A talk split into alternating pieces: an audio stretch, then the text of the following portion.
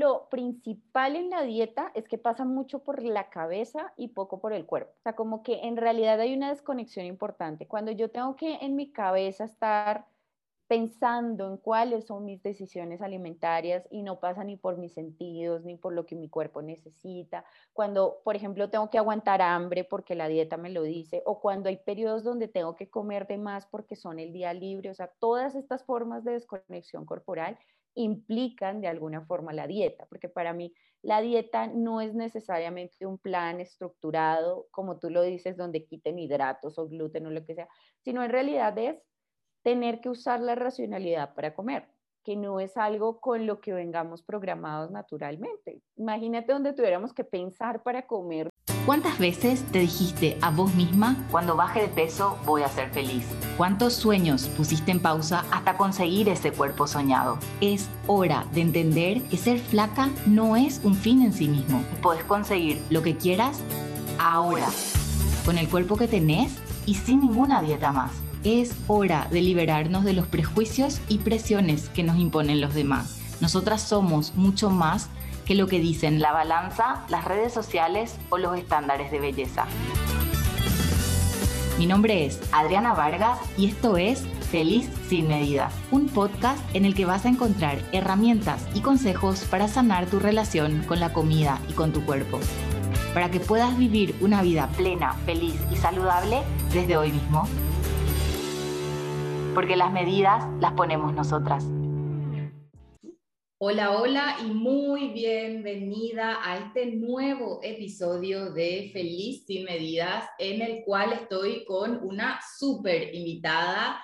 Ella es Paola Sabogal, Nutri, nutricionista desde una mirada eh, peso inclusivo, salud en todas las tallas, alimentación intuitiva, ya está en marcha, digamos, en, un PhD de psicología. Si es que no estoy equivocada, Pau, ¿cómo estás, Pau? Bienvenida.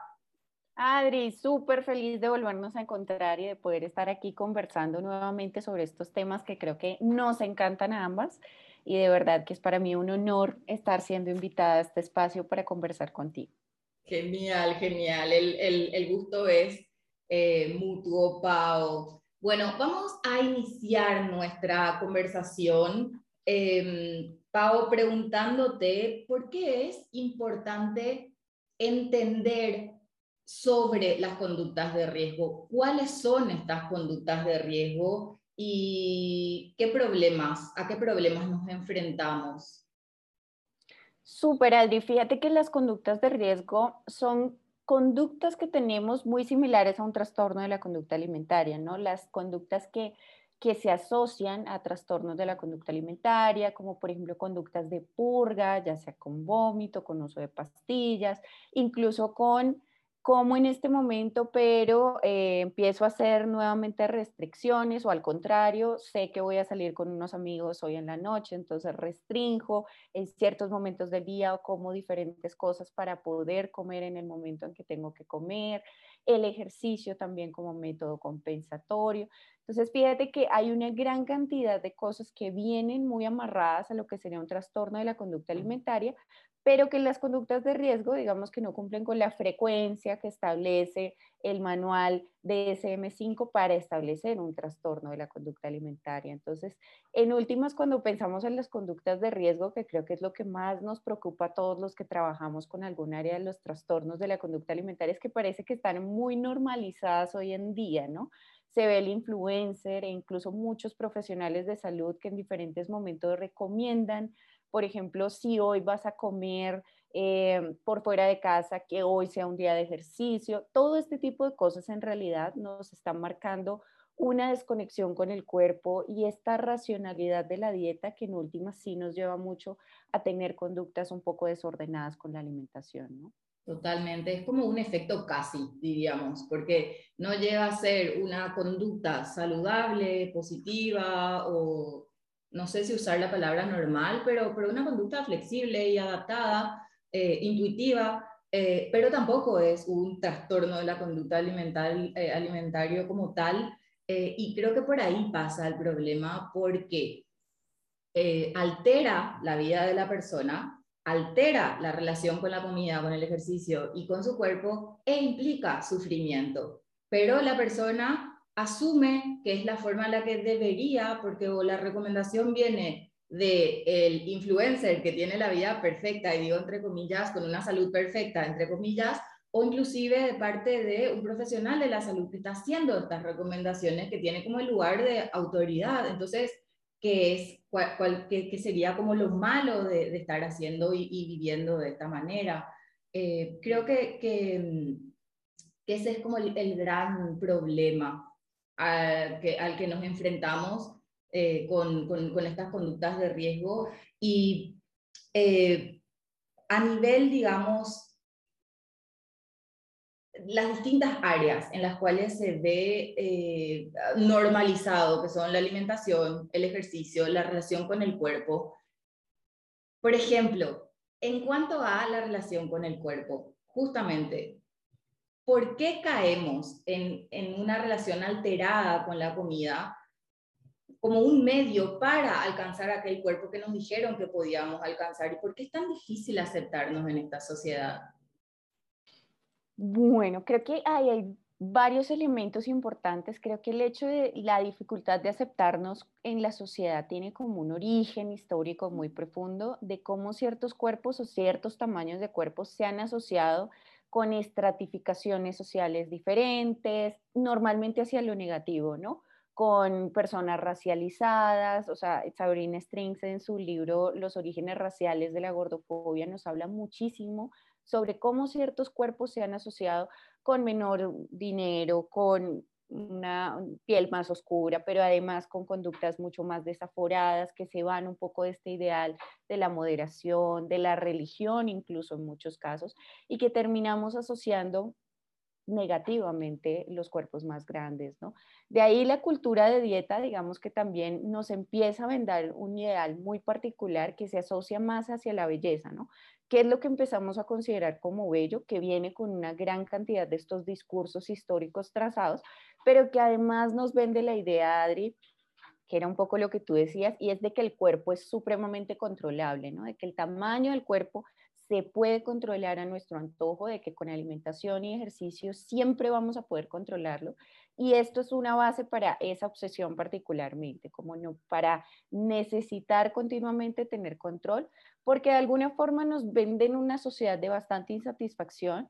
Hay un rechazo particular a los tamaños corporales grandes y la idea de salir de esta estigmatización, de este rechazo a los cuerpos grandes, pues es adelgazar, como nos lo vendieron, y en últimas tenemos como varios síntomas de una, lo que yo llamo una enfermedad social, que es esta negación a la diversidad, esta negación a que existan formas corporales diversas. Siempre estamos pensando en que los seres humanos tenemos que estar en un tamaño corporal particular, porque además esto también tiene, digamos, como rasgos importantes del sistema económico, ¿no? Ciertos tamaños particulares son más eficientes, eh, se pueden mover de determinadas formas, son más productivos, tienen una capacidad de trabajo más alta. Entonces, como que hay una gran cantidad de discursos en realidad sociales, con muchos intereses que mantienen además el sistema económico y que pasan incluso por el deseo en un sistema patriarcal, ¿no? El deseo masculino está dado para ciertos cuerpos particulares, aunque yo no estoy de acuerdo en que eso sea verdad, creo que todos los cuerpos son deseables y deseados, pero, pero sí se configura mucho la lógica de que lo que desea un hombre particularmente es un tipo de cuerpo femenino que en últimas sostiene una gran cantidad de, segmentos que, mantienen de alguna forma el sistema en el que vivimos actualmente y que parten de ese rechazo a ciertos cuerpos que nos crea esta obsesión, ¿no? Totalmente. Y, es como, em, de alguna manera, el enfoque pesocentrista lo que hace es promo o seguir eh, arraigando toda esta problemática, todo este conflicto y termina afectando la manera en la que nos relacionamos con la alimentación, con el ejercicio, con nuestro cuerpo y, terminamos promoviendo, como, como em, hacías, decías en un post, eh, estamos como prescribiendo conductas en personas de tamaño mayor que forman parte de, una, de, un trastorno de la conducta alimentaria y eso es problemático realmente, una contradicción constante, o sea, es como un, un, un enfoque que nos enferma realmente. Absolutamente, eso de hecho es una frase de Burger, que es una de las cofundadoras del movimiento de salud en todas las tallas, y ella dice, prescribimos para personas gordas lo que diagnosticamos desordenado en personas delgadas.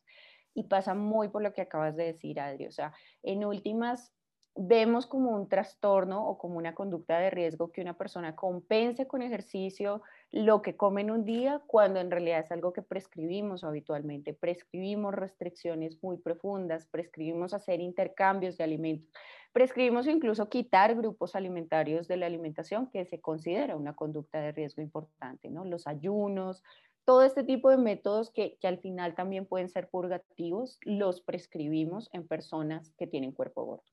Totalmente. Y aparte, justo eh, la semana anterior em, atendía a una chica que tenía, sí, de 16, 17 años y, mm, venía traída por, por la madre porque la, la, chica no estaba identificando que estaba habiendo un problema eh, en, en, la conducta de esta, de esta persona, ya había una preocupación extrema, estaba haciendo pesajes de cada comida, de la avena, de esto por lo otro, bajo sugerencia de un profesional de la salud, ¿entendés? Entonces, mm, em, ella alegaba, ¿cuál es el problema de que yo quiera alimentarme saludable? Termina siendo muy confuso y ella sigue de, como dependiendo de una dieta de, mantenimiento, porque sin, sin esa dieta de mantenimiento se siente perdida.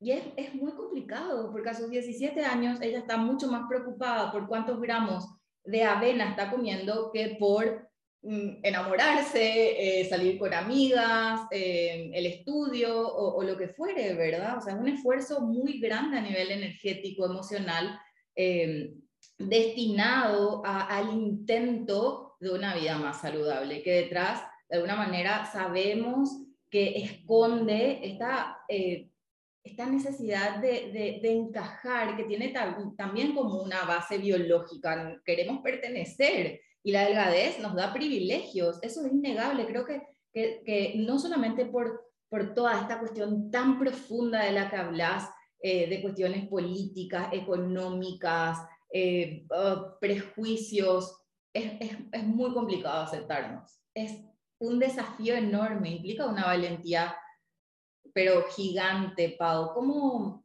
cómo hacemos para, para, vivir en una sociedad que nos empuja a, a rechazarnos constantemente? Fíjate que creo que todavía no he encontrado del todo la respuesta. A mí, a mí de alguna forma, la, la lucha anti-estigma de peso y antigordofobia me gusta porque nos genera preguntas sociales de cómo creamos un mejor mundo para vivir, pero creo que la respuesta tiene que ir cercana al crear comunidad. O sea, al crear lugares donde nos podamos identificar con el otro. Fíjate que para la mayoría de mujeres con las que trabajo es como un gran descubrimiento encontrar referentes en Instagram que tienen cuerpos parecidos a los de ellas, cuando siempre han pensado que son las únicas, que no se pueden ver bien, que tienen que vivir escondidas, rechazándose. Entonces creo que empezar a crear comunidad puede ser un lugar donde, donde definitivamente se empiecen a romper como esas líneas del rechazo a los cuerpos y donde podamos empezar procesos de aceptación mucho más genuinos. Pero definitivamente siento que el cambio tiene que ser social.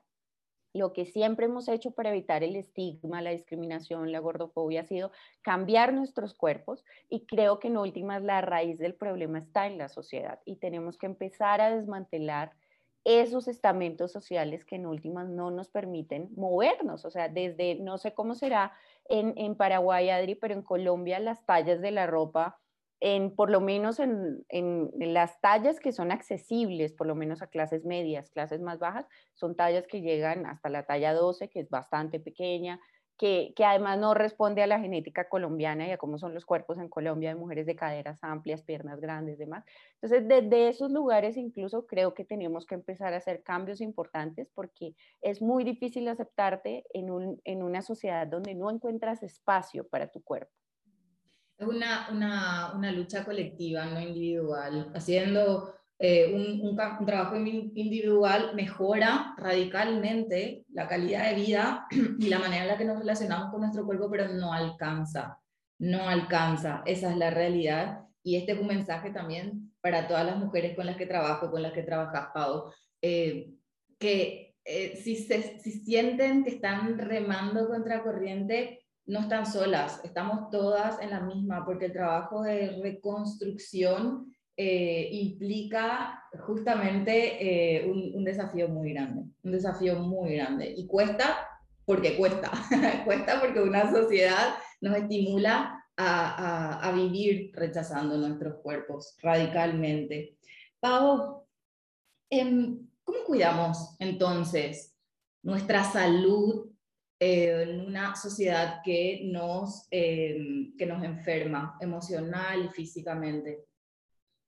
Bueno, creo que ahí hay dos cosas. O sea, la primera la pondría un comentario a lo que estabas diciendo en el, en el anterior, que es, requiere mucho esfuerzo y mucho dolor aceptarse en esta sociedad. De entrada, eso, porque mira que muchas veces se ve la aceptación del cuerpo como una resignación y una justificación para no esforzarme y demás. Y creo que es totalmente lo contrario. O sea, quienes trabajamos con personas que de verdad tienen dificultades para aceptar su cuerpo, sabemos que ahí hay una lucha mucho más grande que seguir en la mentalidad de dieta, ¿no? En realidad, el querer seguir cambiando el cuerpo, pues sería un camino mucho más fácil y hay incluso que hacerle duelo a esto. Y con respecto a lo de la salud, creo que empezarnos a pensar la salud como, como de una forma colectiva en realidad, como ese trabajo que hacemos como profesionales. Yo no sé en otros lugares de Latinoamérica, pero en Colombia nos forman demasiado, por lo menos a los nutricionistas, para la técnica, ¿no? Sé muy bueno midiendo, sé muy bueno calculando, pero este encuentro humano que sucede en cada uno de los espacios no, no se da. Y creo que el empezar a considerar a las personas como seres humanos en contextos complejos, con, prioridades. A veces la prioridad no es que alguien baje de peso, a veces su prioridad es que no tiene con qué comprar comida, a veces su prioridad es que se acaba de divorciar y, y, hay otros factores ahí que están influyendo en su peso, en su alimentación. Y qué bonito poder acompañar estos procesos desde esa perspectiva humana, ¿no? No como, como la persona distante que nos engancha, sino realmente como alguien que se involucra, ¿no? Que podemos empezar a hacer cambios desde lo pequeño. Hay una hay una frase que a mí me gusta mucho de Gregory Bateson que dice, la diferencia que hace la diferencia, es cómo empezamos a introducir cambio en cada una de esas conversaciones que tenemos, sin esperar que el resultado sea el que nosotros creemos que es mejor para el otro, sino pudiendo construir en conjunto realmente qué es salud, ¿no? Porque es algo que yo me he empezado a preguntar en los últimos años y nos han vendido que la idea de salud es pérdida de peso y demás, y hacemos mucho daño desde ahí. Entonces, cómo podemos empezar a reconstruir la salud con lo que sea para cada persona dentro de su contexto y poder tener conversaciones incluso acerca de qué es la salud cuando estamos como profesionales de salud, ¿no? Incluso en la sociedad. Cuando yo le digo a alguien, oye, baja de peso por tu salud, de verdad me estoy preocupando por lo que es salud para esa persona y por lo que está viviendo, porque muchas veces lanzamos estos comentarios a una persona que está atravesando un trastorno de la conducta alimentaria y realmente no estamos contribuyendo a su salud, ¿no? Entonces creo que incluso pasa por cómo vamos a empezar a, abordar la salud y qué es la salud en una sociedad que además pues nos lleva a cosas muy definidas que hacen daño. y además, ¿cuánto peso y cuánta incidencia tiene el peso en la salud? Eso me parece súper importante, eh, no contemplar a las variables que realmente inciden en la salud es eh, mirar de una manera simplista, parcial, que, que, es lo que aprendemos de alguna manera en, en, en las universidades desde este punto de vista pesocentrista, donde salud es pérdida de peso, donde los cálculos son más 5 menos 5, eh, o sea, es como muy matemático, incluso índice de masa corporal, que es todo un tema. Eh, entonces, esto nos hace perder de vista a lo que decías, la sociedad en la que vive, el momento vital en el que se encuentra, cuál es el objetivo real y aparte hace cuánto viene intentando la pérdida de peso en busca de la salud. Esto perdemos de vista porque es como siempre está la insistencia de anda a perder peso, no estás haciendo lo suficiente. Y la persona lo que más tiene es fuerza de voluntad porque ya, ya tuvo demasiados intentos. Y, y de acá viene un poco, Pau, esta, esta crónica que, que mencionabas hace poco también en, en, en, tus redes, de, de, una persona que va atravesando desde el punto de partida, desde el punto de inicio, en qué momento ah, comienza, inicia su historia de una relación alterada con la comida y con su cuerpo y en qué queda, cómo, cómo, cómo termina esa persona, ¿Cómo, de, de qué se trata esta crónica. Súper, Adri, porque fíjate que yo en las conversaciones que tengo con mis clientes normalmente como indago mucho sobre su historia, sobre su historia de vida en general, la historia de dieta, de la relación con el cuerpo y la alimentación. Y usualmente, por lo menos lo que veo acá en Colombia, es que la mayoría de mujeres empiezan o con un comentario de un familiar que lleva a que visiten a un profesional de salud o con una ida a un profesional de salud, sea un médico, un pediatra, un nutricionista que empieza de alguna forma con esta idea de tu cuerpo está fuera del parámetro de lo que debería estar, que también podríamos hacer una charla, como tú lo dices, inmensa sobre el IMC y los parámetros y estándares de crecimiento, pero inicia con algo así, con una idea que se planta sobre todo de un profesional de bata blanca que te dice tu cuerpo no está bien y tiene que cambiar.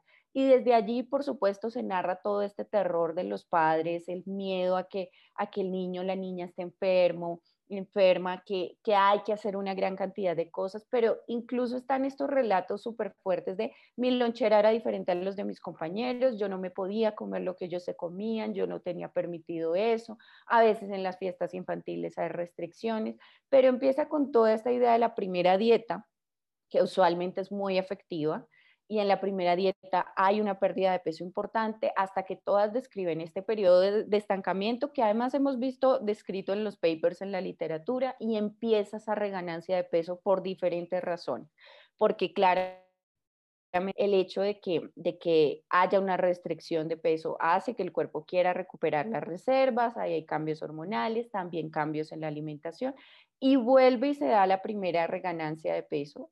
Después de esta primera reganancia, vuelve a tenerse como el intento de perder peso y esto se hace sistemáticamente por muchos momentos de la vida, resultando cada vez en un peso más alto, con mayor frustración, con mayor sensación de fracaso, porque además entre cada bajada de peso hay un estímulo en la gente, todo el mundo te halaga, te dice que vas muy bien, pero en cada nueva reganancia, la, digamos que hay un rechazo muy profundo, ¿no? Como ahora te dejaste, eh, como te veías de bien antes. Entonces empieza socialmente a generarse estos indicios que vienen desde afuera, porque en última no nacimos creyendo que nuestro cuerpo estaba mal, en todo momento está siendo el rasgo de una enfermedad social, desde el médico, la familia, todo el mundo lo que te dice, hasta que al final pues se crea un trastorno de la conducta alimentaria o conductas alimentarias de riesgo muy potentes, muy serias y muy dolorosas. Exacto, exacto. Y ahí en el medio y en ese, en ese transitar, Pau, de lo que nadie habla son justamente de los efectos secundarios o, de las, sí, de, de, qué nos queda, digamos, a nivel salud cuando estamos en el vaivén con el peso, en las restricciones, en el, en el todo, en el nada. ¿Cómo, cómo afecta y qué impacto tiene en, en la salud física y emocional todo lo que conlleva una, una vida de, de dietas o, o, a vivir en mentalidad dietante, aunque no estés oficialmente en un régimen. Súper profundo el daño, porque en últimas también la comida tiene una significación de placer importante, tiene un lugar además social, entonces de lo que empiezas a privarte porque no puedo salir, porque no debería, porque van a comer, porque la fiesta de cumpleaños, porque además la mayoría de nuestras celebraciones histórica y culturalmente tienen involucrada la comida y es un espacio de conexión. Porque aparte, quiero, quiero interrumpirte medio segundo acá, porque cuando tampoco, o sea, cuando estoy em, como excedida porque ya me salí de la, de la dieta, porque ya no puedo manejar la situación, mi cuerpo cambió, entonces ahí también me aíslo. Sí, porque me da vergüenza comer, porque me da vergüenza mostrar mi cuerpo que ya no va a recibir el halago que recibió cuando sí había logrado la pérdida de peso. Total. Y que además es muy paradójico, porque también cuando se logra la pérdida de peso, muchas mujeres se aíslan. porque no son felices, porque ahora le tengo miedo a subir de peso, porque al final nunca es suficiente, porque eso también es verdad, nunca es suficiente, siempre habrá un poco más, tengo que bajar un poco más para conservar un rango, un margen de maniobra y todo este tipo de cosas que empiezan a ser supremamente tóxicas. Incluso fíjate que cada vez, y a mí me parece más interesante porque muchas consultantes me han dicho que a veces entran en portales de pérdida de peso y les preguntan cuántas dietas han hecho, porque en la medida en que has hecho más dietas, es más difícil que la siguiente dieta funcione.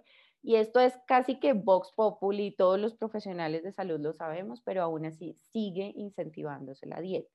Entonces, en últimas entra primero la consecuencia de los alimentos que no puedes comer, de toda la privación de placer que hay, pero además de esa desconexión, porque yo creo que también el alimento tiene la conexión en la medida en que comemos lo mismo y hablamos de lo que estamos comiendo, ahí hay un espacio de conexión, que no es lo mismo que si yo llevo mi almuerzo y el otro come otra cosa, o sea, ese espacio de conexión se pierde, hay mucho aislamiento, como lo decías ahorita, porque empezamos en últimas, estemos bajas o estemos altas de peso, estemos en, en cualquiera de las dos líneas, hay aislamiento, porque en últimas también la dieta y el hambre en general, y esto lo sabemos más que nada los nutricionistas, tiene un efecto muy importante en, en, las emociones, en cómo nos sentimos, en nuestra irritabilidad, en sentirnos mucho más tristes, con menos energía para la vida. Entonces hay muchos procesos de aislamiento, a veces más peleas, se incrementan muchísimo la irritabilidad, lo que te decía. Entonces como que el ser feliz se hace mucho más difícil cuando uno está pasando hambre o cuando está restringido, además porque estamos pensando en comida todo el tiempo, que es el mecanismo fisiológico básico del cuerpo para hacerlo. Y eso en parte en la relación con la comida y en la relación con el cuerpo, pues siempre está esta negación del cuerpo, ¿no? Algo que no me permito existir en este cuerpo, solo me permito existir en un cuerpo idealizado que no está. Y entonces mucho de lo que pasa es que muchas, particularmente mujeres, que es lo que más atiendo, empiezan incluso a dejar de hacer otras cosas que le gustan cuando no están en ese peso que idealiza. Entonces, lo hablaba con algunas consultantes, pero, pero bueno, entiendo que hay ropa que te deja de quedar, pero los zapatos te quedan e igual se niegan a utilizar el maquillaje, a hacerse los tratamientos de pelo, a usar los zapatos, que igual son cosas que les siguen quedando, pero que en últimas casi que no te mereces, ¿no? Y se vuelve un castigo también habitar el cuerpo que tienes. Y ahí hay un aislamiento severo que nos quita el apoyo social, que es un recurso básico de la salud. Exacto, y esa condicionalidad, estoy conmigo, cuando cumplo mis expectativas basadas en estándares, en aprendizajes y en lo que la sociedad nos dicta, y me abandono cuando no cumplo mis expectativas. Y eso es muy dañino, de verdad, porque cuando, cuando hacemos este trabajo profundo y esta, esta mirada como un poco más amplia, eh, eh, las, las mujeres me dicen, pero esto no es algo que haría con alguien más y, duele mucho darse cuenta de cuánto daño nos imponemos y ojo, esto no es intencional, eh, bueno, es, mucho más profundo como, como todo lo que hablamos, pero, pero básicamente em, poder darnos cuenta de esto casi siempre es el primer paso para, para ir hacia el cambio. Pau, em, hablabas un poco de, la, de, los daños a nivel social, emocional, la desconexión de, del placer y eh, cómo, cómo, nos aísla, pero también esto tiene un impacto en nuestra salud. El, el, el weight cycling, el estigma de peso, ¿cuáles, ¿cuáles son los daños a nivel salud y, y cuál es el impacto que tiene? Súper, me encanta, me encanta esta pregunta porque en general también pensamos que es muy neutro, ¿no? Mandamos la dieta, el problema es que no funciona, pero nada más pasa. Y en realidad, pues fíjate que primero de la dieta, que yo, yo esto que mencionas de la dieta, el weight cycling y el estigma de peso, lo considero como la triada de la salud olvidada en las personas de cuerpo grande. Y es que la dieta en realidad tiene una incidencia altísima de generar trastornos de la conducta alimentaria por todo lo que hemos visto, o sea, porque en realidad la restricción te lleva a periodos de compulsión, entonces pueden generar atracones y demás, pero también porque hay una tendencia muy restrictiva que luego se interioriza y un poco lo que pasaba con la clienta que nos hablabas de, la, de esta semana y es de la semana pasada y es que pues hay una disciplina interiorizada que te genera mucha culpa. Con el weight cycling, que es este efecto yo-yo de las subidas y bajadas de peso, se ha encontrado que es un marcador importante de morbimortalidad cardiovascular que en últimas es lo que más nos preocupa de las personas con cuerpo grande cuando queremos hacer pérdidas de peso, pero que también genera osteoporosis, osteopenia. Fíjate que hay una, tengo ahorita una consultante que ha tenido una anorexia nerviosa atípica, pues que, que en realidad son las más típicas, que son en cuerpos no de bajo peso, y ella ha tenido varias veces fracturas ya en su columna por toda la osteoporosis que se ha generado en la dieta y en la pérdida de ganancia de peso y en últimas todavía va al ortopedista y le dicen, es por tu peso, es por tu peso. Es algo bien importante ahí también a tener en cuenta. Y hay una predisposición muy alta a diversos tipos de cánceres en, en estos ciclos de ganancia y pérdida de peso constantes. Y con el estigma de peso, todo lo que llamamos la gordofobia, la estigmatización, la discriminación de personas gordas, que va desde la talla de la ropa que no me queda y que no encuentro ropa en ningún lugar, hasta estos comentarios sociales de deberías bajar de peso, eh, te descuidaste, todo este tipo de cosas que hacemos, se ha encontrado que a través de toda la fisiología del estrés hay aumentos importantes, cambios importantes hormonales que generan, por supuesto, más reactividad al cortisol, aumento en el índice glicémico. Fíjate que la glicemia se altera muchísimo por todo este estrés sostenido de, ser estigmatizado y también, por supuesto, es un marcador importante de inflamación y de riesgo cardiovascular, que son todas, digamos, como condiciones que se han asociado a lo que se llama tener un cuerpo grande o desde el IMC a la obesidad y que pueden estar también muy relacionadas con los métodos que utilizamos para que las personas insistentemente pierdan peso. Sobre todo porque a mí me llama mucho la atención que la mayoría de mujeres encuentran que cuando ellas ven su foto de niñas, no eran unas niñas grandes, o sea, eran una niña, yo pues era un poquito rellenita, pero en realidad ahora sí soy gorda y pareciera que es más el efecto sistemático de la dieta, la pérdida de peso, lo que hace que en realidad las personas terminen subiendo un montón de peso que el hecho de que haya una predisposición real, ¿no? Y ahí hay dos cosas. Eh, bueno, antes es como, imagínate el nivel de estrés que va a tener una persona que no cumple con los estándares, que va a buscar trabajo y que es discriminado o asumen, digamos, que por tener un cuerpo grande es vago, va a rendir menos, ¿cómo esa persona no se va a enfermar? Si su ingreso económico va a depender, o sea, es como, eh, es, muy fuerte, de verdad. Eh, por otro lado, Pau, las personas que están transitando eh, desde un enfoque peso-centrista a salud en todas las tallas, alimentación intuitiva, tienen mucho miedo o, es, es, como, ah, desde que pasé a esta perspectiva estoy aumentando de peso o eh, me cuesta mucho manejar eh, mis ingestas alimentarias, todo el conflicto, todo el desorden transitorio que aparece cuando hay el cambio de, de un paradigma a otro, pero hay que entender que ese desorden transitorio es inclusive a causa de una vida de dietas, no es este enfoque de libertad, de confianza que ocasiona eso, porque inclusive está demostrado, hay estudios que, que nos muestran que personas que nunca han hecho dieta en su vida no viven esta relación tan alterada con la comida, este nivel de desconexión y de, de, desconfianza de sus cuerpos y obviamente alteración en el vaivén con el peso, porque hay una codificación genética a nivel peso que nuestro cuerpo intenta sostener, le conviene sostener. Em, y esto es muy importante de aclarar para las personas que siguen insistiendo con, ¿y si pruebo una dieta más? ¿Y si pruebo una dieta más? Porque ahí estoy en mi zona segura. Cambiar un paradigma implica un desafío, implica deconstruirse y, y bueno, las personas que, que, que están transitando tienen como todo el mérito de, valientes, valientes creo que, es la palabra. No sé si es estás de acuerdo, Pau. Absolutamente, Adri, lo que te decía, en realidad desprenderse de controlar el cuerpo es un duelo, uno de los más profundos que se tienen que hacer. Y, y, sobre todo porque en últimas, como tú lo decías, cuando uno empieza con un enfoque no pesocentrista, lo que empieza es a verse todo el trauma acumulado de la dieta, ¿no? Que, esta libertad, que quiero algunos alimentos más que otros, pero es, en realidad es un efecto del trauma de la dieta, de que hayas estado en restricción, ya sea calórica, de requerimientos nutricionales, de variedad de alimentos, todo este tipo de cosas que empiezan a pasar, que son un espacio necesario para que se sane ese trauma y podamos realmente pasar ese lugar donde confiamos en nuestro cuerpo y podemos tener nuevamente esa conexión. Pero definitivamente es un duelo profundamente doloroso el poder pasar de un enfoque al otro, sobre todo porque todavía esta sociedad sigue igual y vamos a seguir siendo bombardeados con la idea de que nuestro cuerpo está mal de alguna manera. Total, me gusta, me gusta mucho ese, eh, eso que decís de el trauma de la dieta. Es muy intenso, pero algo tan difícil y tan desafiante eh, salir o cambiar de, de paradigma, porque hay un trauma que sanar.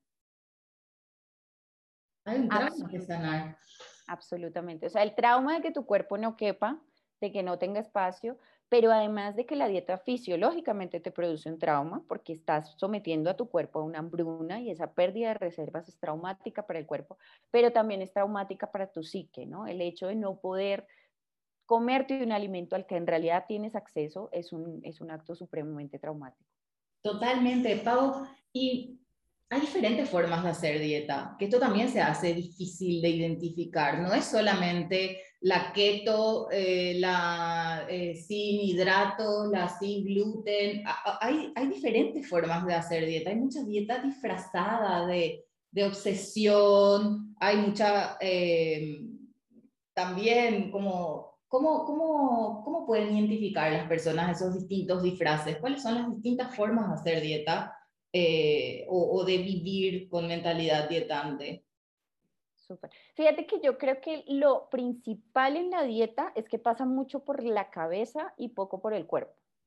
O sea, como que en realidad hay una desconexión importante. Cuando yo tengo que en mi cabeza estar pensando en cuáles son mis decisiones alimentarias y no pasa ni por mis sentidos ni por lo que mi cuerpo necesita. Cuando, por ejemplo, tengo que aguantar hambre porque la dieta me lo dice, o cuando hay periodos donde tengo que comer de más porque son el día libre, o sea, todas estas formas de desconexión corporal implican de alguna forma la dieta, porque para mí la dieta no es necesariamente un plan estructurado, como tú lo dices, donde quiten hidratos o gluten o lo que sea, sino en realidad es tener que usar la racionalidad para comer, que no es algo con lo que vengamos programados naturalmente. Imagínate donde tuviéramos que pensar para comer, no habríamos sobrevivido todos los miles y millones de años que llevamos en la Tierra, porque esto tendría que ser algo mucho más automático, mucho más tranquilo, mucho más intuitivo en realidad. Y creo que todo lo que pasa por ese comer pensando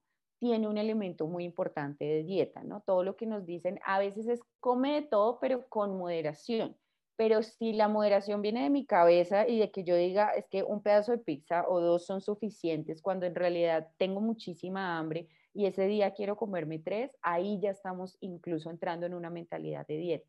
Porque hay planes ahora muy flexibles, ¿no? Entonces te venden, no es dieta, es cambiar tu estilo de vida, pero en eso también hay un montón de reglas como los postres son para el fin de semana, todo ese tipo de cosas que nos desconectan del deseo presente y de lo que nuestro cuerpo está realmente queriendo en un momento dado, pues están de alguna forma llevándonos a ese lugar donde en últimas hay más racionalidad que cuerpo y, y terminan siendo también una dieta, ¿no? Tal cual, esto, esto es brutal, porque yo creo y siempre, siempre digo, de que mm, cuando racionalizamos, estamos ocupando, estamos haciendo o tomando un rol que no nos compete, que es el de nuestro cuerpo, el de la regulación innata y de, de, estamos desconfiando de la propia sabiduría. ¿Cómo puede ser que confiemos en que nuestro corazón bombee de forma adecuada y estemos viviendo y no vamos a confiar en la cantidad de combustible que nos pide para que toda esta ingeniería funcione de forma óptima. Em, y, que no nos debería ocupar más de un 5 o un 10% de energía diaria. En cambio, y esto es algo muy empírico que estoy diciendo, pero si yo le pregunto a las mujeres cuánto espacio están ocupando con pensamientos y con racionalizar la alimentación, están ocupando más de un 50, 60 y 80% inclusive en decisiones alimentarias. Y eso es excesivo porque te roba vida, básicamente. Y ya lo decía Naomi Wolf, que la dieta es el sedante político más potente de la historia de la mujer, justamente por eso, porque, porque en últimas, pues tenernos pensando todo el tiempo en comida es bastante, bastante yo creo que deteriora mucho nuestra capacidad de desarrollo y nuestros sueños, ¿no? Pero, pero en últimas es eso, es ese contacto mental constante con la comida, creo que ahí la relación con la comida es muy fragmentada y muy compleja.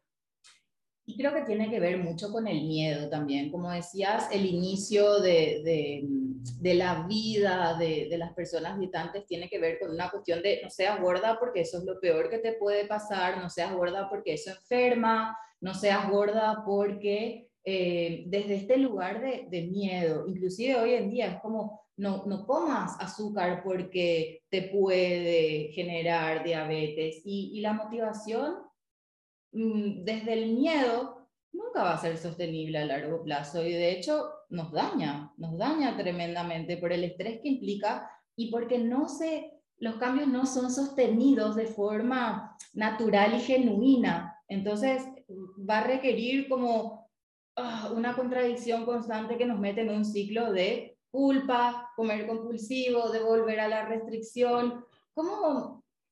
Eh, ¿qué pasa con el comer compulsivo? Hay, mencionabas, Pau, que, que, hay como una, una epidemia de, de, de, comer compulsivo. ¿Promovido por qué? ¿A qué se debe eso? Absolutamente. Fíjate que en gran parte lo que yo veo en el comer compulsivo es que justamente se da con ciertos tipos de alimentos que en nuestra sociedad están muy satanizados. Es muy difícil. no, no es con la lechuga o con el tomate. No, no pasa ni con la pechuga de pollo ni con el salmón.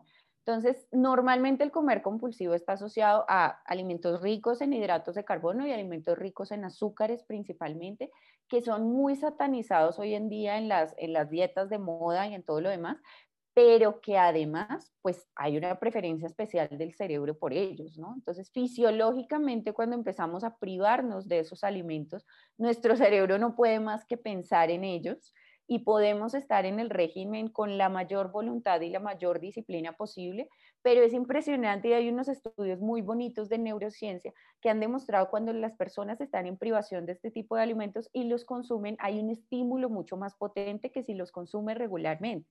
Entonces te producen mayor satisfacción cuando estás restringida, por eso los pensamos tanto, por eso están tan presentes. Y en la medida en que estos alimentos se regularizan en la alimentación y se vuelven algo totalmente tranquilo, pues las personas incluso tienen menor consumo de estos alimentos y los consumen de una manera mucho más tranquila, más regulada. Y, y, de hecho vienen estos comentarios de, es que ni siquiera es tan rico como yo me lo imaginaba. Entonces es muy impactante ver también cómo la fisiología en esos casos alienta mucho la compulsión desde toda la satanización que hay con estos alimentos y la restricción, ¿no? Tal cual, tal cual. Y, que muchas veces desde esta mirada tan salutista, de alguna manera, es como que no contempla de que hoy tuve un día realmente agotador. Estoy con mis hijos eh, acá encima de la cabeza y de que tengo hambre y lo disponible, no, o sea, no me voy a poner a cocinar. Y esta es mi realidad hoy, en este momento y en esta hora. Y esta comida no define qué tan saludable voy a ser Creo que ahí es donde entramos de alguna manera en este eh, colocarle un peso mucho mayor del que necesita la alimentación y es como todas estas frases de somos lo que comemos, eh, em, 70% de la alimentación la, como, y el 30% es del ejercicio. Mm, no, acá eh, tenemos que empezar a mirar mucho más amplio, mucho más allá de cada bocado que metemos a la boca. Absolutamente, porque la salud, entre otras cosas, es algo, pues, en últimas, incontrolable, ¿no? ¿no? No es solo alimentación y ejercicio, es lo que tú dices, la tranquilidad, el descanso, las emociones, el contexto, entra mucho, y todo se mueve dentro de esas dos emociones del miedo y la culpa, que es lo que está presente en la cultura de dieta, ¿no? O lo que hice o lo que haré, pero nunca estamos en presente, que es donde está el cuerpo. Siempre estamos en la mente, que está en pasado o en futuro. O la ansiedad, o la ansiedad.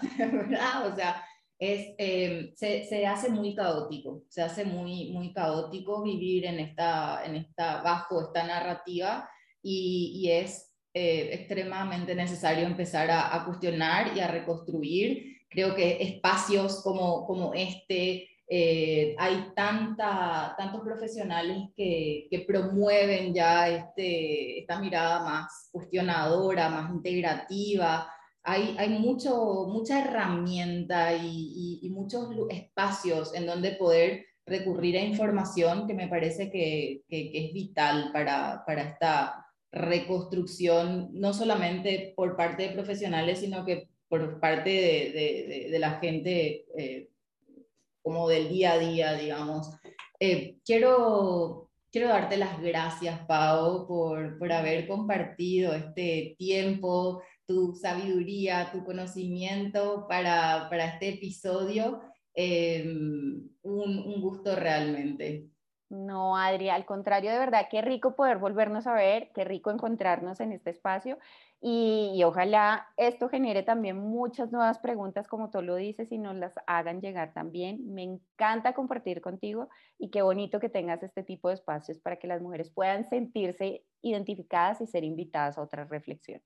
Totalmente. Y hay algo que, que para cerrar, siempre digo, es como em, la vergüenza muere en, espacios seguros, porque creo que también si es que hay algo que, vamos arrastrando a lo largo de nuestra vida, es como ese secretismo, esa sensación de solo me ocurre a mí, y cuanto más nos sentimos em, acompañadas y esta sensación de tribu creo que es extremadamente necesario para, para sanar este trauma. Así que bueno, te mando un beso, Pau, y muchísimas gracias. A ti, Adri, gracias. Gracias por escuchar Feliz sin medidas. Compartí este episodio con más mujeres que quieren tomar las riendas de su vida y liberarse de la cultura de la dieta, para que sepan que hay un camino alternativo de libertad, conexión y disfrute. Te espero en mi cuenta de Instagram arroba joyfulnutrición. Hasta la próxima.